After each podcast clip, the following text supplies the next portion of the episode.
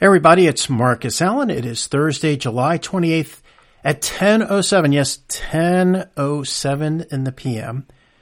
I'm still having problems with this audio system on mine, and so frustrating. So I finally got it up and running using another software. Make a long story short, we're up and running, and the good news is it's me and it's Joe Pepper from somewhere in New Jersey.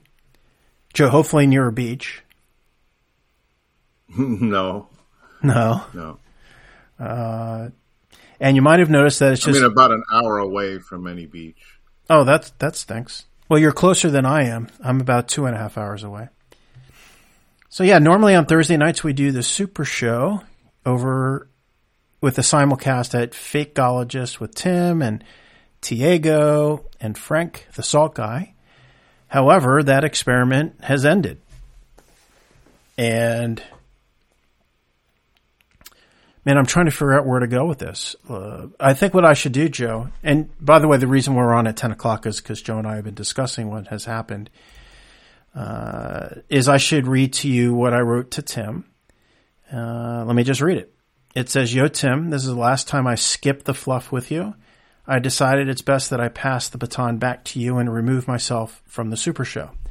It's clear that I'm not resonating with your audience. I'm triggering too many people with my blunt thoughts, which I'm unwilling to change.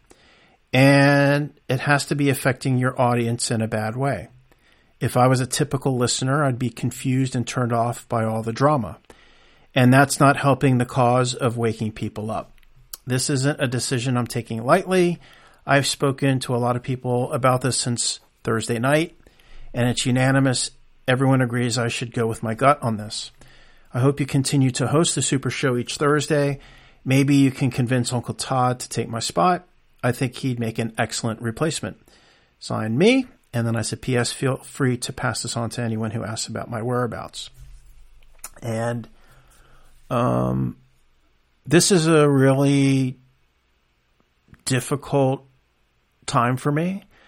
To give some background, if you're new to me, I've done this 3 or 4 times with Tim at Fakeologist, and I would come on, the drama would start up over the most mundane stuff. In fact, Joe, have you ever heard of me leaving in the past, or are you pretty new to me when it comes to that kind of stuff? No, I'm aware that there are some periods that you spent away from calls with Tim. Yeah. Mm-hmm. And it's always over the same thing. It's drama. Like, I just bring out the people out of the woodworks. And the latest drama, and let's see if this is working. Maybe I should show it. I don't know if I can show it. Hold on, let me go to Telegram. The latest drama is that back in 2007, I was on the Paula Gloria show. Let me give that's a cool story I don't think I've ever told. Actually, I have told it, but I don't think people remember. I was like one of the first people looking into 9/11 in a really aggressive way. I couldn't believe that people thought it was real, what happened. That people really thought that planes crashed into buildings and people jumped from the towers, and the Pentagon was ridiculous, the video of that. And there was the coroner in Shanksville, did numerous interviews saying that he didn't see a drop of blood, didn't see any body parts, any luggage, no nothing. And then, of course, that got quickly swept under the rug. The whole thing stunk from beginning to end. And I was a very frustrated young adult at that time, and I was frustrated, quite frankly, with my wife. I'm very transparent about that. She doesn't like when I talk about it. And she was more interested in going to Disney World than about getting to the truth about life. Is this story ring a bell at all, Joe? You mean that came out on a show of yours? Yeah. And the fact that I said to my wife, if you go to Disney World, then I'm going to start doing truth talks on shows. That's basically where I'm getting at. I don't think so. I don't think I've done that. that show. So I saw this woman on YouTube talking about how 9/11 was fake. Her name was Paula Gloria. And make a long story tolerable, as Todd likes to say, I wound up on her show. And what's interesting is her partner, I guess she was a lesbian, her name was Molly Cheshire. This is all coming back to me as I'm thinking this through. Molly was an heiress of the Corona typewriter company. Maybe not Corona, some typewriter fortune. And she lived in Westchester, Pennsylvania, which at that time I moved to Lancaster. So I used to live in Westchester, Pennsylvania. Anyway, we both had memberships at Longwood Gardens, which we still have. And I'm like, hey, before we do the show, let's meet at Longwood Gardens because I heard Paula Gloria was going there. It didn't work out, but I wound up being on Paula Gloria's show.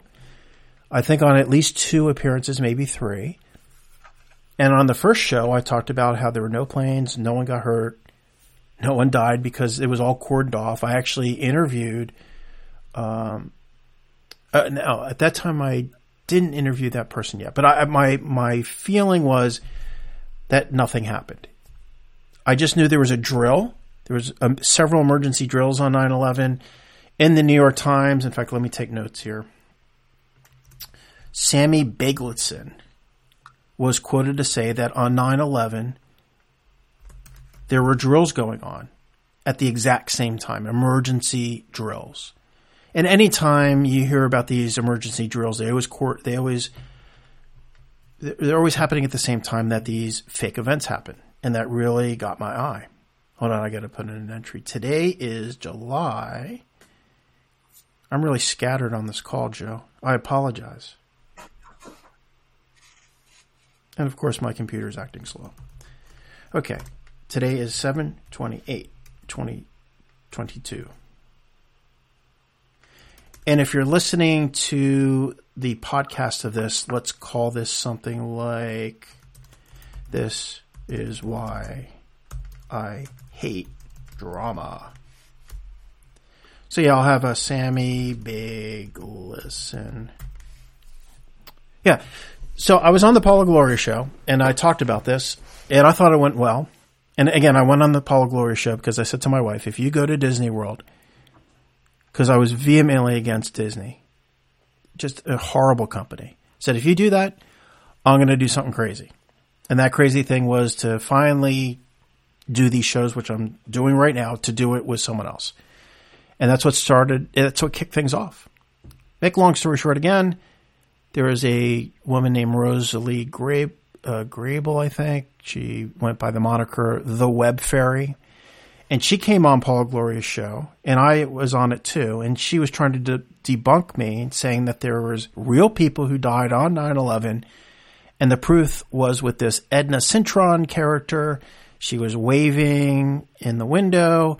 It was real. 200 people jumped to their death. Joe, were you the one who told me that 200 people jumped? I think it was you, wasn't it?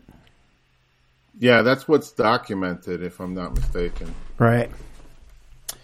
Yeah, so fast forward to what was the boogeyman stuff a couple weeks ago, Joe?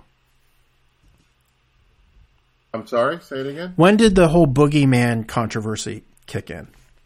This is really inside baseball stuff. Yeah. That wasn't last week. Was it last week? Within the past week and a half, I would say. Okay. So this guy has been up my ass for years, saying I'm a liar. I don't know anything. Why does anyone listen to me? And his latest rant against me was that not everything is fake on 9/11. There was real footage mixed in with fake stuff on 9/11, and that there's proof that the people who jumped from the towers were real. So on my screen right now, I'm going to go to the Dark Side papers. Let's see, Dark Side Papers chat. And I'm going to search for jumper. Here we go. Found it. Okay. And what I'm going to show you, if I can find it, if I can't find it, I'll link to it in the companion notes. I will show you a video of the alleged jumper. And when you take a still frame of that jumper with the background of the tower behind, you will see that the jumper is 3 times the size. Of course, I can't find it. 3 times the size of the window. Now, Joe, last time I spoke to you privately, you told me some interesting things about the windows. Maybe you can talk about that while I'm looking for this video. Yeah, well, if I'm remembering the conversation correctly, I was telling you how I was actually inside the World Trade Center on an interview back in '99, and I've seen those windows from inside somebody's office, and those windows are really small. If someone was going to go through them, first of all, they're kind of thick also. Yep. And they're very small. And if they're actually uncovered, because not all of them are, how shall I say? Not all of them are uncovered. Some of them have other like walls and other things covering them.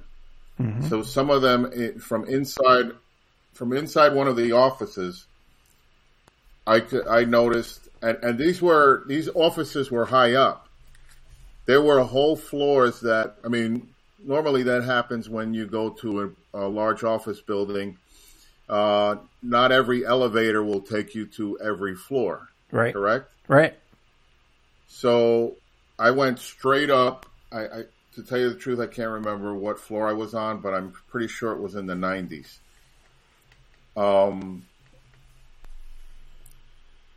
Wherever Fidelity Trust supposedly was back at that time. Mm-hmm. So now, the windows were really small, and there were whole floors that I just passed on the way up there. So who knows if there was anything on those floors at all, to be honest. And I can't imagine anyone actually even being able to break these windows with anything in order to jump. So what I was saying to you is, if they're saying that they are jumping from that point of impact, supposedly, created by an airplane, perhaps that would make sense to somebody, but it wouldn't make sense to me, because if a plane just flew in there, then where would the floor be at that time? Mm-hmm. And what would be on the floor? How would this person be standing at this point of impact, even if it wasn't a plane? And which, me from my vantage point, my viewpoint, I just saw an explosion. So I can't say I saw the hole on any side necessarily, but I did see the orange explosion, and I was looking at smoke coming out of the first tower. So if there was something that they can get next to that hole and jump through it, then I suppose that might have been possible, but I don't think so. Okay. And I'm actually sending you the link about the 200 jumpers, and that's from an article in the Daily Mail. Okay, great. Taking notes. By the way, for those who don't know, you were there. In fact, you're the only person besides, I don't know if Dante was actually there. I know he lived in New York, and I forget if he was there, but you are definitely the only person I know who was there that talks to me on a semi-regular basis now on 9/11. Right. You saw it. Well, I didn't see an airplane. Right. For the longest time, I tried to convince myself that there must have been an airplane that made a U-turn or something and came in from a side that I couldn't see. Because, of course, not all sides of the buildings were visible to me. And actually, the North Tower is blocking the South Tower. Mm. From your vantage point. From my vantage point slightly in Weehawken. So I do know that I was looking at the towers. The smoke was coming out of the North Tower. And the South Tower, which is slightly offset, but still, covered by the North Tower, was where I saw the explosion. Mm-hmm. And I literally did not know what I was looking at. I was in shock. I, of course, never had seen anything like that before. And I remember there was someone ahead of me, someone that I knew, and they saw exactly what I saw. We were out there at exactly the same time. He ran past me to go into the building where we worked. And all he could say was, "We've been attacked. We've been attacked." Mm-hmm. But I know that he didn't see anything more than I did from our view. He may have been ahead of me a few feet, but not, there would have been no difference in what he saw. Mm-hmm. And as far as going back to the windows, I don't understand how you would have to pick up something very heavy and break the window with it. I don't see, and that wouldn't have been something that you could still jump out of. So I do remember, and again, this is hearsay, it's not evidence or anything like that. There was a friend of mine who was working in the towers, mm-hmm. and he came to work. He came to work late that day, and this is somebody told me that this is what happened to him. He came to work late that day, but he was actually from the street watching the whole thing, but he wasn't allowed anywhere near the towers. So at some point, there were street closings going on. Yep. And it wasn't so much that he was late, but that he wasn't allowed past a certain point. Okay, so now that's four. I've had three up until that very moment. I did not know you had that story. So I've talked to three people personally who have told me the same thing, that they weren't allowed to go to work that day. I had a woman 2 weeks before I launched TruthIn7Minutes.com, which is no longer online, because all my stuff was deleted by some military installation in Tampa, Florida. 2 weeks before I launched that site, this woman's family told me that she wasn't allowed to go to work. And then I know a pilot for US Air. I always joke with Len that it was US Air. I always called it US Air. He wasn't allowed to go, and there was another person. So now that's the fourth time I've heard that, and that makes all the sense. I've got one more. Yeah, go ahead. It does. I've got one more? One anecdote. Yep.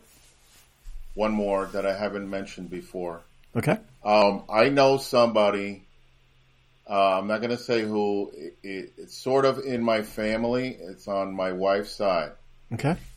And when we first saw everything on TV and we started relating everything to our family members, like, where were you and all of that. This is somebody that I would see on a regular basis, and I had no idea that her claim was that she worked at the restaurant at the top of the towers.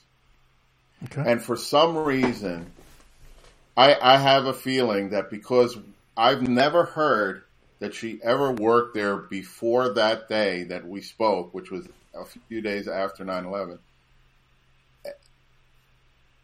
That she says that she worked there, and why hadn't I never had heard that she worked there before.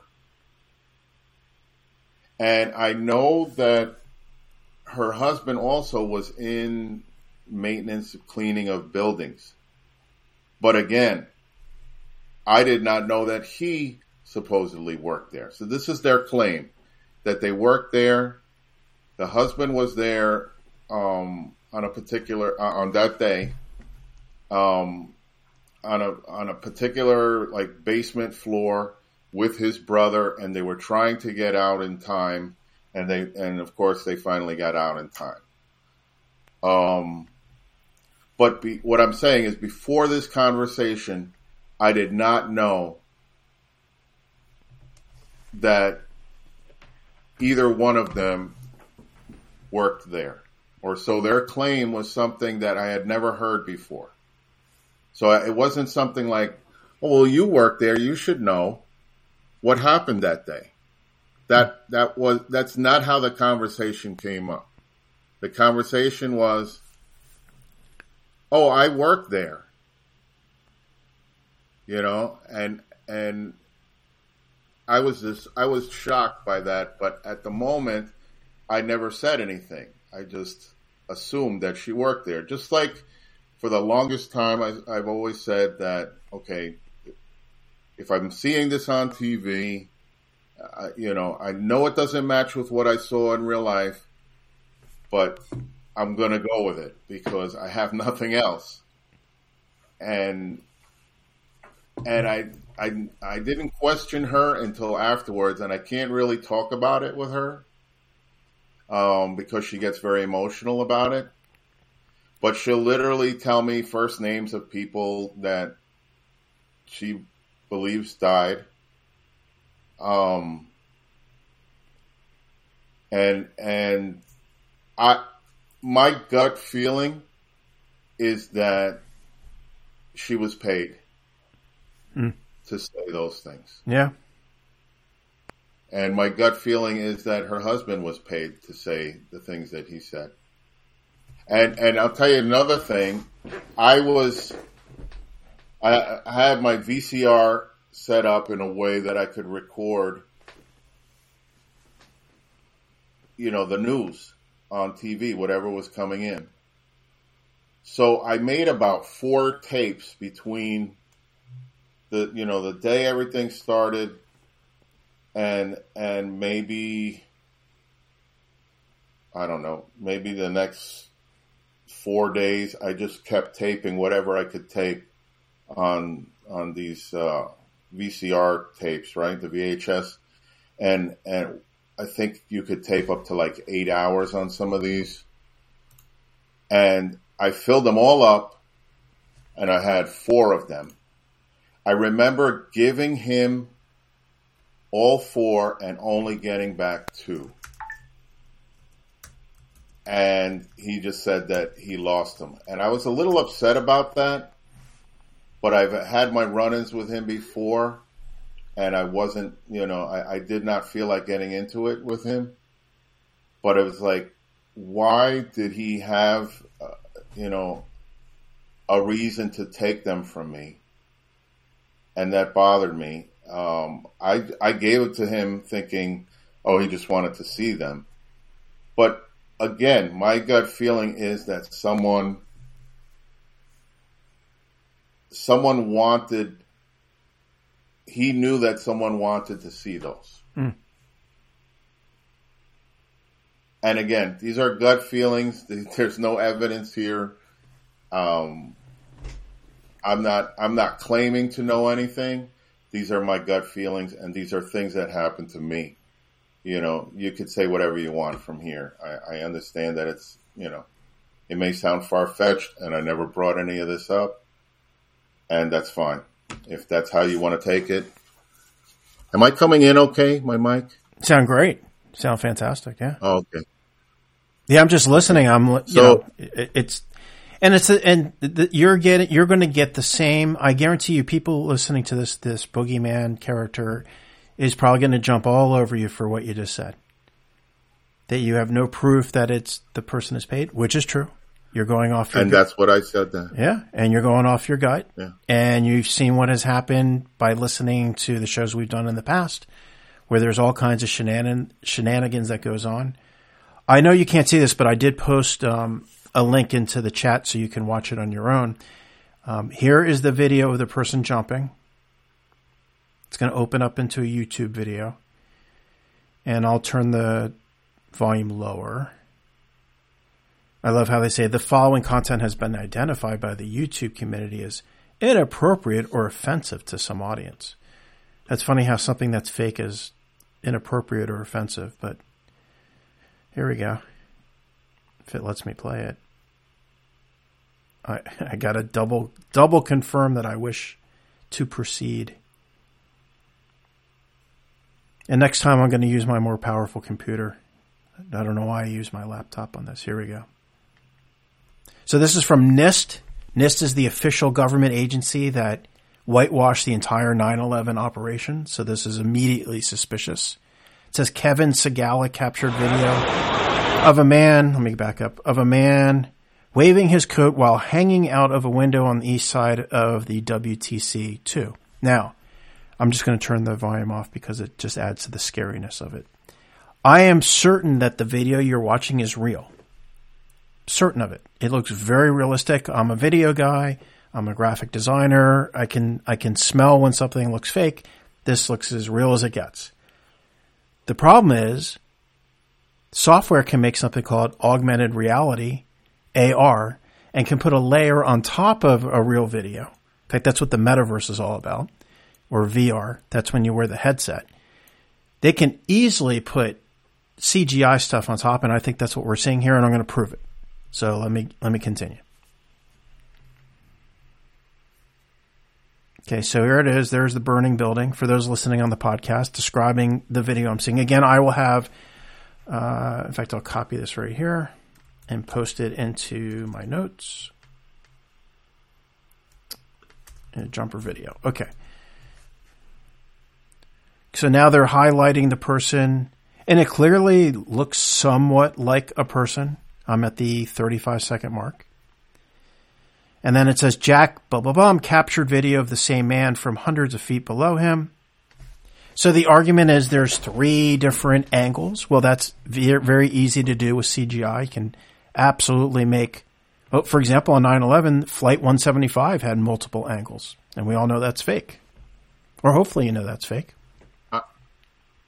Hey, go ahead, Joe. Marcus? Yeah. Are you hearing yourself okay? Does it look like you're recording fine? Because from here, just listening to you on my headphones, it sounds like you're coming in and out, and it's getting choppy. I'm sure that's here. Let me stop. And I'm hoping that it's just on my side. It's probably just on your side. Okay. All right. Okay, here we go. But he slipped and fell. So now I'm at the 1 minute and 27 mark, and you're going to see what looks like a person slip and fall. And then I'm going to show you the fakery. And again, to untrained eyes, this is going to look really scary and real. Look, falling the whole way down. Okay. Falling and falling. Okay. Let's back the tape up.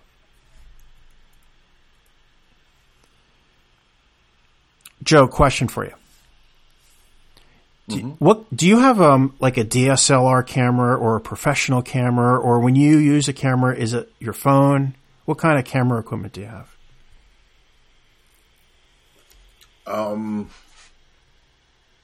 Right now, I mean, I have 35 millimeter cameras, and I have, I think, a 12 megapixel.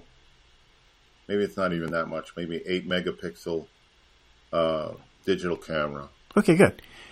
And it's pretty old model. That's fine. With either camera, if you were at the beach and you were filming a bird taking off and flying around you, Do you think it's possible, no matter how good a photographer you are, to be able to center the bird in frame the entire time? No, absolutely not. I studied photography, and no, I could not do that. Okay, so I know you can't see this right now unless you click on the YouTube on your own, but if you, well, I'm going to play it. I'm going to hit play, and if you notice, whoever caught this centered the man falling the entire time. That is impossible. I agree. Impossible. And again, they're going to show different angles. Now, back to Omar's Telegram chat. I'm going to zoom down to a snapshot of that falling man, if I can find it again. Do you see the snapshot and the link of the 200 jumpers that I sent you? No. Should I take a look at that? Yeah, take a look at that and tell me if that is the same jumper. Okay, I'm opening it. Because to me, the 200 jump, to me, just by saying 200 jumpers, that bothers the hell out of me. I don't see how. I don't see how this could have been. Okay, and we're back. So we just had a 7-minute outage. As soon as we start, this happens to me all the time. Everyone thinks I'm just making this up. Every time I show burning, just evidence that will just destroy the official story, my computer gets messed with. Okay. So let me show you. So here's the link, and it won't let me open it. So I had to open my Brave browser, and it finally is allowing me to open it. And, Joe, you were asking me if this is the same picture. I don't think it is the same picture, but let's take a look. All right, let's take a look. So if I go back to Telegram, so I was forced to let's see. Actually, I'm going to start right now. We're at 40:05. So I may have been speaking, and I guess on your side I was not recording. You mean just recently?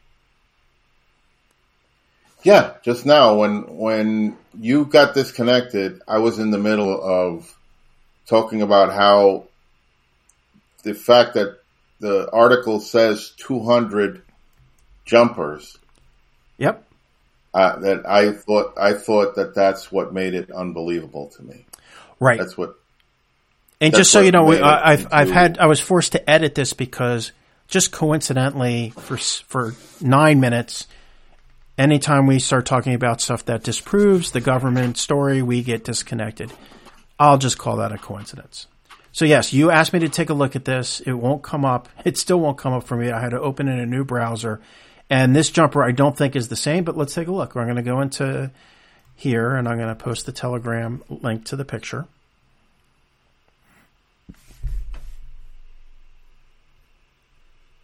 Allow.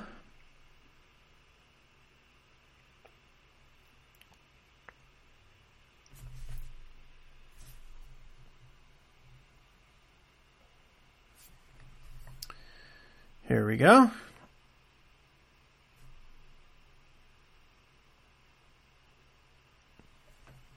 If it'll, it won't let me. Okay, here we go. I guess I have to click this.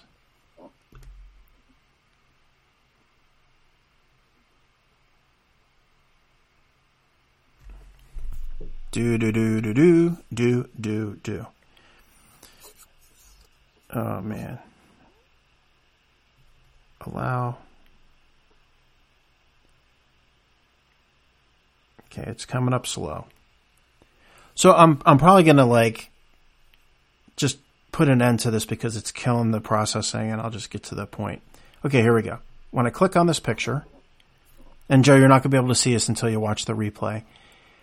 Here's the window. The window right here, these are the windows, these dark spots. And everything is compressed. Like, this isn't what the World Trade Center stuff looked like. It was much wider.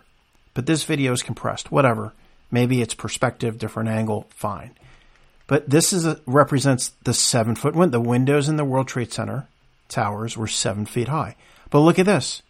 This man is 3 times bigger than the windows. There's your smoking gun proof that this is a fake. This is augmented reality.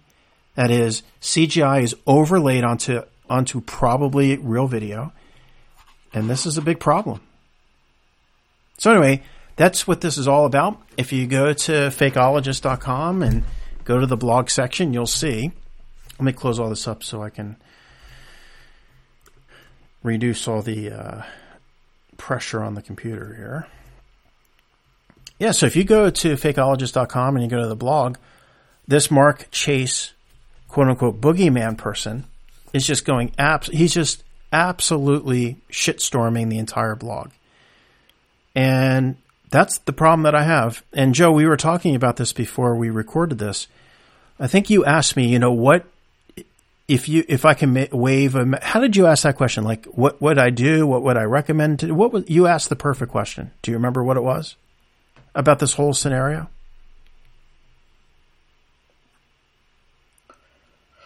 I asked you specifically what would – in an ideal situation – Right. That's what you said. How would you want this caller to ab show, how would you want this handled?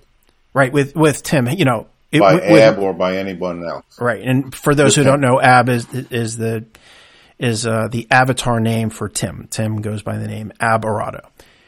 And that was an excellent question, and I said it's not a good answer. Tim's not going to want to hear this, but the problem that I have with Tim's site is that he loves freedom.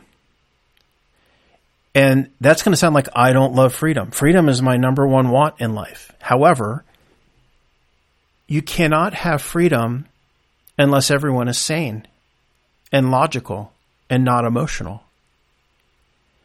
So what I mean by that is Tim has several different things going on. He has a blog. He has a forum. He has reference materials.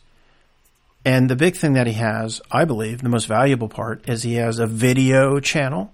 So it's an alternative to YouTube. It's fantastic. He curates lots of stuff. He grabs stuff from YouTube before it gets deleted, and he posts it on his site. It's called Facotube. I'll post a link directly to it, Facotube. And it's great. And he also does these chats, these audio chats. Sometimes they're shows. Sometimes they're everyday people who call in and just create their own little show. And what Tim does is he tends to take all the shows and he swings those private shows that almost no one is listening to, and he puts it on his main blog where lots of people listen to it. Sometimes thousands of people listen to it. And that's the problem right here. And, it's Tim's house and it's Tim's rules. It's like if someone came to if I was holding a party at my house and someone came in and asked if I mind if they smoked in my house, I'd be like, no, you can't smoke in my house. Those are my rules. So Tim loves freedom. He also loves, and this is not something that he says privately, he says this publicly, he thinks that controversy gets more eyeballs to his site. He believes bad publicity is just as good as good publicity. And I tend to disagree with both of those thoughts. And that's why I don't think there's any turning this around. And that's why I sent that letter to Tim, because I don't think it's going to work out. There's just too much opportunity for drama when there's freedom. Now, on my website at EscapeTheNewNormal.com, I have no chance of this happening. I handpick the people I speak to, like Joe. I start off with 100% trust on people, and then it goes down if people give me a reason not to trust them. If they start in with ad hominem personal attacks, whammo jammo, my trust level goes way down. And if it goes down too far, then that's it. I'm done. I put a quick end to it.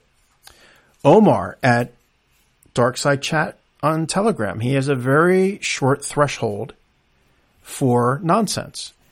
In fact, if you go there, again, I'll post a link to it, Dark Side Chats. If you go there and lurk, you're fine. But if you go there, join so that you add comments to the things that we talk about there. I'm there a lot. He's going to give you one opportunity to prove that you're a real person. He's like, hey, how'd you find out about us? By the way, if he asks you that because of my recommendation, just mention my name, Marcus Allen. And if he hears Marcus Allen, he's like, hey, welcome aboard. And he's really cool with you until you start getting into emotional, distracting conversations. And that's when he puts a quick end to it. So if you were to ask me that question in a long about way about it, that's what I would do. I'd have, if I was going to have comments and chats and open audios, I would have a little bit more control over what gets seen by the majority. Because right now, it's always when my mom or when my wife do something. Would my mom go to Facotube or Fakeologist and feel good about it? Now, if my mom or my wife went to Facotube, the video site, they would feel very good about that. Why? Even though comments are open, almost no one comments. In fact, I don't think I've seen more than one comment ever in my time at Facotube, the video platform. But on the blog, completely different story. It can be an absolute shit show. Just embarrassing. Because again, people get very emotional and they don't stay logical, and there's personal attacks and mud flinging, and it's bad news. What do you think, Joe?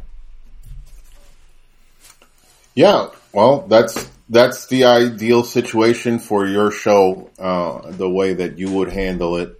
I think that makes perfect sense also.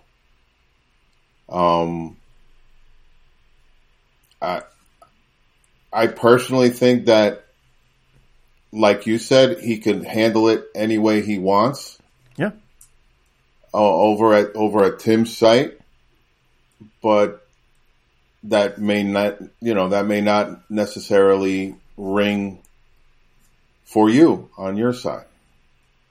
And I get that. I understand that. Yeah. I don't feel too great about listening to what Boogeyman had to say, to be honest. Yeah. Well, it's hard to listen to, first of all, because he's just screaming, and he's attacking. Yeah, I have a good example of this, and it's not just Boogeyman. Okay. Because Boogeyman was quiet that day. But I listened to another chat audio on Tim's audio chats, and there was a Graphene and another guy named Wild Times, I believe, and they were both. Graphene was literally yelling at Linda Curtis for her to shut up. Mm-hmm. Literally telling her, no one wants to hear what you have to say. Hmm. Why don't you just get out? Why don't you just leave? Yeah. Until finally she left. I would have left too. I probably would have left sooner. Yeah. Because it doesn't make any sense to talk to anybody like that. It's just a waste of both people's time. Both parties' time. Boogeyman was also on that call, and he agreed with everything that went on there. Although he didn't, I mean, he did talk a little bit, but he agreed with everything that Graphene had to say. And I think that was wrong. I think that Linda has a lot of good content to add, and she wasn't allowed a word in edgewise. Yep. That day. Yep. And I think anybody who would like to hear that call again, to understand what I'm saying, it's a rather long call. I think it's like 6 hours. But he does talk about, Boogeyman does mention you a lot there. And I think you might have heard that part. But if you didn't hear the Linda Curtis part, it was just terrible what Graphene did on his side. And I wrote to Ab about that, and I said, tell Graphene and Wild Times that Linda Curtis is a fakeologist of the highest level, mm-hmm. that she's not to be spoken to like that. Mm-hmm. And his reply at the time was that he hadn't heard the audio. So mm-hmm. I don't know if he went back to listen to it. Yeah. And for those, again, who are new to this, Tim came up with a word called fakeologist, which basically is a... he's never ever tried to say that I was a fakeologist because he probably knows how I feel about that. That's almost like a cult identification. Like you're part of a group. That's why I don't like it. But basically it means that you're someone who studies the art of fake. I don't even know how to explain it. Fake media? Media fakery? Is that media fakery? Yeah. I think so. Yeah. I think it's... We're not the only ones, but there are some things that we believe that the media faked that other people who cover media fakery won't go so far as to mention. Yeah. Yeah, it definitely goes deep, that's for sure. Yeah. Yeah, so then, what's the punchline here? The punchline is I'm still going to listen. I'm addicted to the stuff that Tim posts. I love it. I can't get enough of it. I admit it. Will I still recommend Tim's site? Some of the site. I will absolutely recommend virtually everything that's posted to the video site. Again, because there's no drama there. Again, because there's really no comments there. But will I recommend, like I used to, his blog? Absolutely not. Right now, unless there are drastic changes, and again, it's his house, his rules, and he has to make that decision. It is not for me to make that decision, and I'm not going to even recommend what to do. Clearly, he knows how I feel about it, but who am I? And no, I will not be recommending his blog because it's unviewable. With all the, there was like I went back there before we did this call to see how many comments there were with this boogeyman. There's like 70 comments, and the N-word was dropped, and all sorts of attacks and personal attacks. It was embarrassing. And again, I know Tim's going to keep it up. I haven't.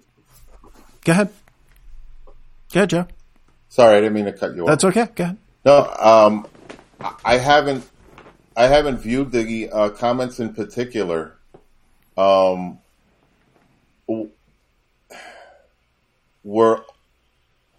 they actually calling your name, calling you names in the comments? If it was, it didn't bother me. It wasn't big time, but like there were people both on the Telegram, because he came to the Telegram, which makes no sense to me at all. Why would Tim direct boogeyman to where I'm at again if he's trying to mend? He wanted me to, without getting into personal emails, Tim, was like, oh, please reconsider, take some time off. We'll cut down on the drama. Then he sends boogeyman over to where I hang out at Dark Side Chat. And when I asked him about that, he's like, well, I wanted boogeyman to get schooled on what's going on. I'm like, really? That one picture I just showed 10 minutes ago shows exactly how the jumper pick is fake. That's all you needed to show was that picture. You didn't need to send him over. And then so boogeyman got quickly banned by Omar, and Omar doesn't know about this drama. And, like I said, Omar's very quick to ban if there's any shenanigans because he wants to keep the drama out. So to answer your question, no, I don't think there was a lot of personal attacks of me per se, but there were a lot of, from what I saw, there was a lot of personal attacks against other viewers of the site. It was really sad and embarrassing, actually. And again, mm-hmm. if my mom goes to the site and sees that, she's never coming back. So why would I recommend that? I mean, I'm going to look like a fool recommending that. So no, I'll just send my mom to my website. I don't have to actually worry about that. My mom hasn't spoken to me in 10 years. She don't go to any of my websites. But yeah, so I mean, again, I always look at this as, a chapter in the book. It was a cool experiment to have the Super Show and have all the guys on it and trade ideas, and it was fun. I had the best time ever. I got to laugh with a bunch of people. It was great. But now we're going to have to turn the page and go to the next chapter. For me, I'm going to keep doing what I do and do these shows and do these 1-minute little mini documentaries that I do about my real truth about life. And I hope people stay with me. If you're listening to someone who may have passed this audio on to you, to find out all the shows that I've done, just go to EscapeTheNewNormal.com. That's EscapeTheNewNormal.com. And click on the Marcus Allen Show, and you can get a listing of all the shows I've done in the past. Joe Pepper, it is 11:05, getting close to my bedtime. Is there any other topic you want to talk about before we roll? I wanted to add one more thing before you did the plug for the show. Sure. So you might want to do it again, but the point I wanted to add is if Boogeyman had come out and said the same things that he said about you to Northern Tracy or about Northern Tracy, how would Tim react? Don't know yet. And I think that's a valid question. Then I would ask that to him. I'm sure he's going to listen to this, and maybe he can do a reply. I can't speak for Tim. I'm going to assume because I would be very hurt. I would be very hurt if somebody like Boogeyman or Boogeyman himself came out saying that Northern Tracy is a jerk and that she's full of shit and that, she's a shill, or why would anyone listen to her, or whatever we want to attribute that, he's been saying. I would be hurt listening to that because I really respect her as somebody who comes on the show and commands a certain amount of attention. And I admire her. I believe in what she's saying. I've been on her website. She, again, she's somewhat that I think everyone on the show holds in high regard. Everyone who follows the show would have a certain amount of, I guess, sentimentality, to this person, Northern Tracy. And if he were to do that, and if Ab didn't step up and say, hey, I really don't want you to do this. I'm stopping you right here. You can do anybody you want, but you can't do this. You know what I'm saying? And yeah. I think that would be something. Go ahead. Yeah, I think I have, and I think I could speak for Tim on this, and I think he would agree with me. There's someone like me who doesn't give a shit what people think about me, and I put myself out there. Hold on, let me. Let my wife know that it's cool that she's leaving. I don't give a shit what people think about me, and I put myself out there, and I have no problem kind of getting people to think, stir the pot a slight bit just to get people to think. So, Tim knows I'm a big boy, and I can handle myself, and I'm sure that he's going to let what happens happen with me. At the same time, I don't know too much about Northern Tracy. I've heard her a couple times. I'm guessing she doesn't stir the pot. I'm guessing she's pretty respectable and comes off as probably proper and probably doesn't have a lot of hate. And I'm sure if the same thing happened to Boogeyman, Tim would step in and be a little bit more aggressive about it than with me. And I completely understand that. Same with John Le Bon. If someone went after John Le Bon, Tim would sit back and think it's just funny as hell. Mm. And again, I probably would sort of feel the same way. But this is like another level attack. This is, beyond, jokey, Mark's a shill. This is like pure venom going on there. Again, if you dare to want to go to the blogs and look at the comment, I mean, it's really intense. It's really intense. So to answer your question, I think, you know, it's like your grandmother. You know, do you treat your grandmother different than your wife? Of course you do. And anyone who says they treat their grandmother the same as their mom, I think is probably kidding themselves. Of course they do. Why? Because it's grandma. You just do. Do you agree with that? Absolutely. Yeah. So it would absolutely. I wouldn't be mad if Tim said that he would treat her different. I wouldn't be mad. I would totally get it. I also want to say that I was speaking to somebody who I originally sent, like one of the first shows that I was on, the Super Show. Yeah.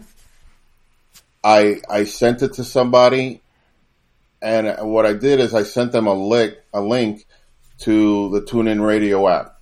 Okay. So which means if they went back to that after the show, or any time after the show, 2 days later, let's say, they would basically hear whatever's streaming at that point, and not necessarily the show that we had. Oh, I see. You mean on Tim from Tim's site? From Tim's site, yeah. Tim has this thing where so if it's a live show, you would hear the live show, and as soon as the show is over, it'll kick into a previously recorded show. Correct. Mm-hmm. So the person I sent it to, I asked them if they had listened to the show. They said they connected at some other time, and that they were probably listening to something else, and they were turned off at some. I don't know specifically who it was or what the topic was, but they were turned off at an argument between two people who weren't listening to each other, mm-hmm. and were basically just arguing about the topic. Yeah. But again, I don't have a specific name of anybody that was on that show that they listened to, but they were kind of turned off by that. So somebody who is not inside baseball. Like if I turn on the show and I'm listening to somebody, I've probably heard them before. Mm-hmm. If I turn on that stream. Yep. I've probably heard them before. Yep. Except for Boogeyman, because I didn't hear of him until, you know, the first time I heard of him maybe less than 2 weeks ago. Yeah, he's been around many years. Yeah, and he seems to be following 9/11 for a long time, which is why I don't understand why he's hooked on this jumper thing. Well, because that would be the last thing that I would be hooked on. Yeah. I just have to hear that, you know. I don't believe that there were any planes. I'm not saying that's easy. I think I've had this conversation with you before. If there were no planes, we have to subtract all of those deaths that are counted. And even IPS said this about Boogeyman, because Boogeyman was on IPS also. Yeah, I heard that. I heard it didn't go too well. On their Discord. It didn't go too well. Yeah. So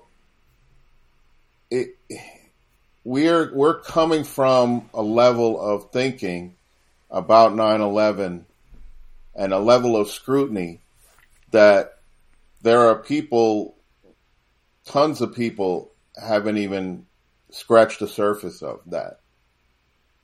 And for him to be on that same level and be hooked and be caught by this jumper thing, I just don't get it. I would have dismissed that jumper thing a long time ago. Just the fact that, you know, Elton John owns the picture of that. Owns the rights to the picture of that. Yeah. I mean, who cares now? At that point, who cares? Because to me, that just reeks of fakery. So why would I bother? Why would that hold me back? Yeah. True. Why would that point be, okay, this is a real picture that I'm looking at, a real jumper. This person, you know, died on 9/11. No, I'm sorry. I don't believe that picture. And I'm not sorry. I'm saying it as an expression, but I'm not sorry. No, there's two explanations for his thinking. Number one, I even asked him, as I was joking, I don't know if you heard this. I said, dude, how much weed you smoked today? Right. And he goes, like a gram. So, I mean, so maybe it's the weed. Let's hope it is. Or he is influenced, whether through payment or favor, or he's part of the military, to create a shit show. I have no proof of – the only proof I have is what he said. He said he was on weed. So we know he was on weed. So, again, I'll give him the benefit of the doubt that he's just acting crazy because of the plant. I'll give him the benefit of the doubt. Right. By the way, people always say, and you've asked me this, who's controlled opposition? I had a list when I first started Truth in 7 Minutes. I had a huge list. It was easier just to write down who I didn't think was controlled opposition, which at the time was none, and I still kind of feel that way. But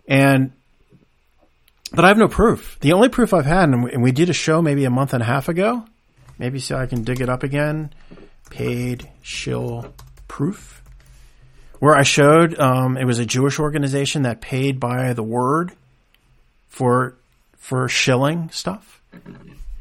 But I have no proof. I have no proof of anyone. There's no one's going to. And by the way, I don't get a paycheck. Everyone's like, "Oh, show me my paycheck, then I'm controlled opposition." Well, you don't get a – first of all, you're lying about that. You get a direct deposit. You don't get a paycheck. And how do you prove that? It's impossible to prove. So I just – again, my model on trust is I start at 100%. And then it goes down from there. And I've told you this last time we spoke privately, and right now we spoke privately, and then we just recorded this. My level of trust is still at 100% with you. You have not given me a single shred of something that would make me not trust you. And I love that. That's a lot of people start at zero. I'm at zero. You had to prove to me that you're trustworthy. I go the opposite way, and it's really done me well in life. But when you start ad hominem attacking people and just completely bent out of shape about it, like there's an issue there. Again, the issue could be they're purposely doing that to stir the pot, or they really could be on too many plants. And I hope it's too many plants. Right. Anything else? You. We going to put an end to this show? Yeah, I'm good. We've been kind of long.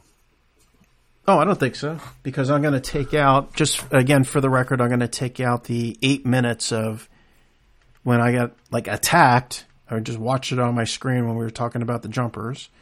So we'll cut that part out. That was 8 minutes, and I guess it'll be a little bit over an hour, which is good. That's good. All right, so there it is. It is Thursday, July 28th. In summary, no hard feelings about the Super Show. I hope they continue the Super Show on their end. I will be listening every Friday when we go on our trips. Again, no hard feelings. Just it's not going to work out. All is good. I'm going to continue on my end doing things. If you want to see what I'm up to, go to EscapeTheNewNormal.com. It is Thursday, July 28th at 11:18. And Joe, I wish you a wonderful Friday, and I can't wait to talk to you again. Same here. Thank you, Mark. You got it.